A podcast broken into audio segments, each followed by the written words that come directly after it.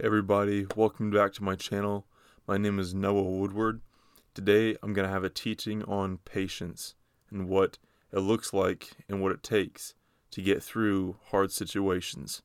So, we've all been in times where our patience is tested, and sometimes it's with our family. There's a sh- kind of a shallowish patience, more of like uh, an annoyance that your patience is being tested by, um, like annoying family members or could be your friends just picking on you and just being friends, how friends act. Or it could be uh, the the guy who cuts you off in traffic, or is just you know being an idiot while he's driving, and that's annoying. And so you have to test your patience and not mouth off at them. In this podcast, though, uh, I want to talk about patience in different situations.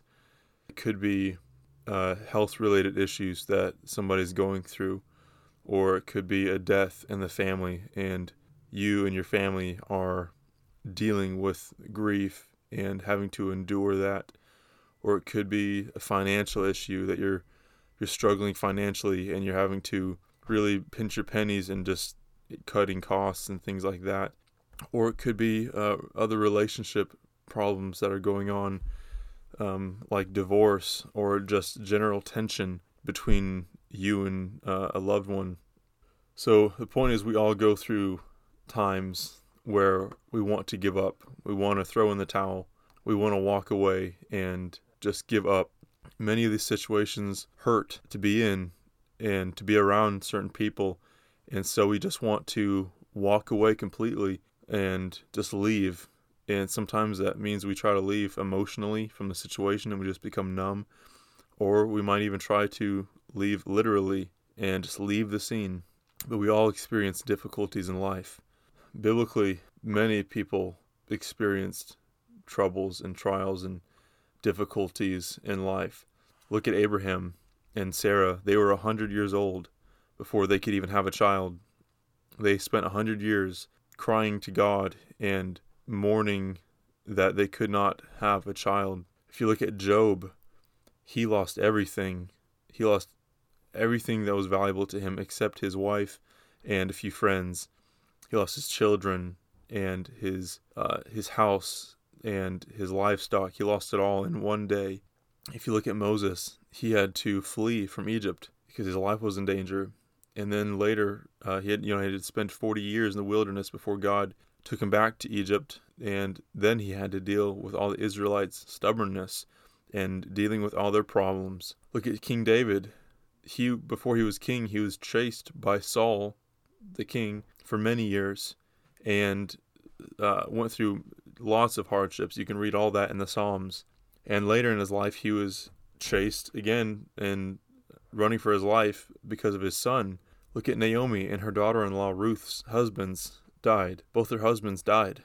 Paul the apostle in 2 Corinthians 11 you can see some of the horrible things that happened you know he was beat many times he was whipped. He, suffered many shipwrecks. He knew what it meant to be hungry. He went naked sometimes and he just experienced so many hardships. Look at Peter. He was put in prison many times and then he was hung upside down and died. And look at Jesus. He suffered more than we could imagine more than we'll ever experience most likely. So everyone experiences these difficulties. It's not a surprise, I don't think, to any of us when things happen, when bad things happen, or just life gets difficult and we have to just press in and persevere. Jesus even said in John 16 33, he says, These things I've spoken to you, that in me you may have peace. In the world you will have tribulation, but be of good cheer, I have overcome the world. So Jesus even says, in this world you're going to have hard times. They're just going to come. That's just part of life. But I think it's what you do and your mindset in the trials that count. It's what you're thinking about and what your aim is in the midst of the trials that count. So, first of all, when I'm talking about being patient and going through trials and tribulation, I just want to make clear that I'm not talking about things that happen as a result of bad decisions we make.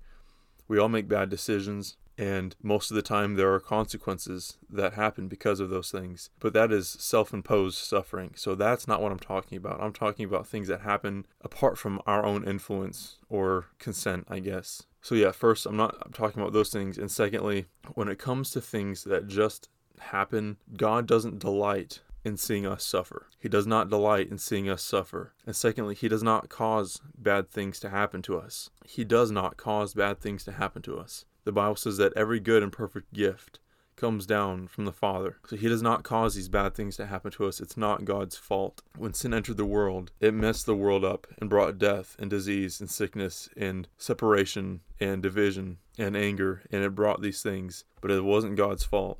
So before I continue on, I just want to get those two things across. That uh, the patience I'm talking about and the suffering I'm talking about, it's not the self-imposed suffering. And two, God doesn't delight in seeing us suffer, and He doesn't cause bad things to happen to us. In this podcast, I hope to encourage everyone listening and specifically to encourage you in that you're not alone. It feels like you're alone sometimes, but I want to encourage everyone listening that you're not alone in this trial. You're not alone in this problem. Secondly, I want to strengthen you through the scriptures I'm sharing, and I hope you meditate on these scriptures, and I hope they encourage you and strengthen you. And thirdly, if you have gone through something, or even if you haven't, I want to equip you to be able to, when you go through tough times, to come out on the other side stronger, wiser, and closer to God than ever before. So I want to encourage you, I want to strengthen you, and I want to equip you.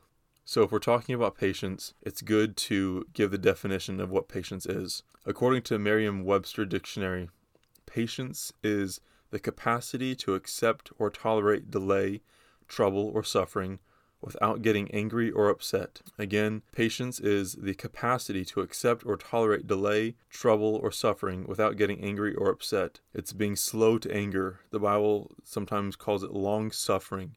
You're able to go through hard things that are long, just drawn out, and you're able to go through them without uh, you're getting angry or flustered. So I want to encourage you with these three keys that will help you get through trials. Three keys to help you get through any situation where your patience is being tested, where you're going through and it just does not seem like it's going to stop and you just want to give up and walk away. These are three keys that you can use that will strengthen you and allow you to get through these things. So, first of all, know that God is with you.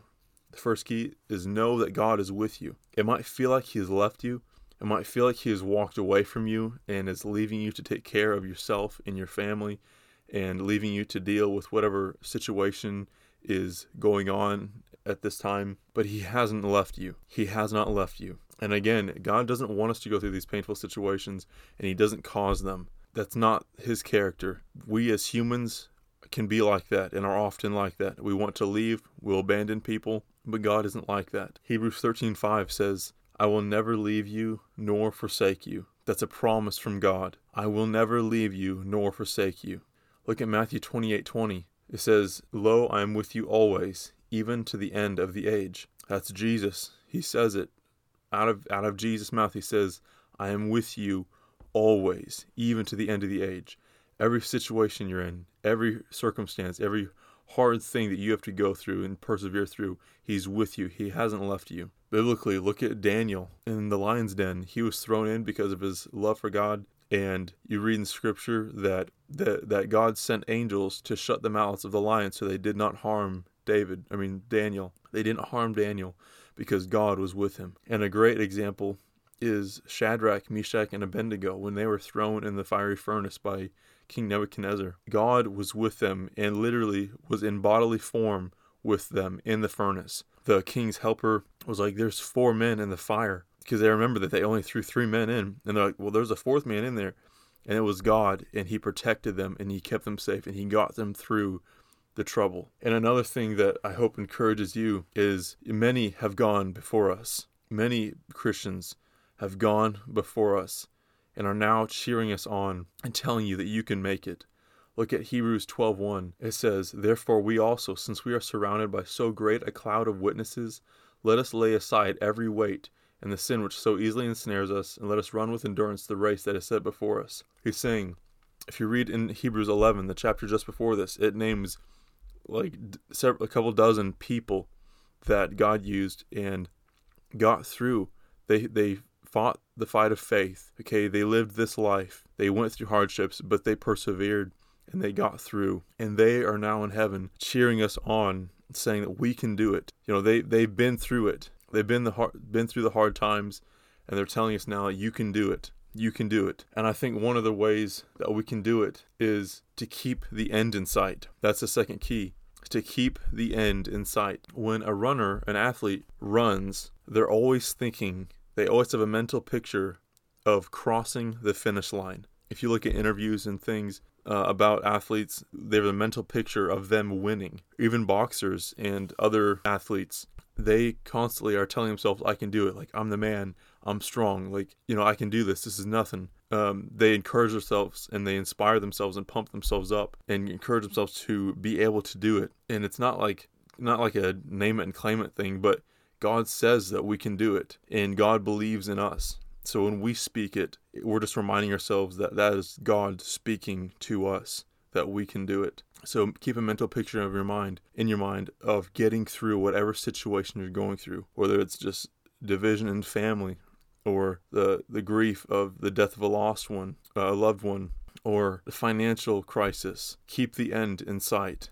Always look to the end. Hebrews 12:2 says, "Looking unto Jesus, the author and finisher of our faith, who for the joy that was set before him endured the cross, despising the shame, and has sat down at the right hand of the throne of God." So even Jesus had to look to the end. It says he's the finisher of our faith. He started us on this path and he's going to finish us in this path. And it says, who for the joy that was set before him. So Jesus was looking ahead at the things that were going to take place he wouldn't have been able to go through all the things he went through if he didn't have those things in mind. He had in mind uh, uh, defeating death, defeating the grave, and sitting down at the right hand of the Father. That's what he had in mind. You might say, well, you know, Jesus had, he didn't go through all the things I'm going through, or he didn't really know everything that I'm experiencing, but he does. It, uh, Hebrews 4:15 says that he was tempted uh, as we are yet without sin. He experienced everything we can experience or ever will experience, yet he didn't give up. It doesn't matter what situation you're going through. He experienced it first. He knows what it's like to be alone and abandoned. He knows what it's like to lose the a, lo- a loved one. He knows what it's like to go through a financial crisis.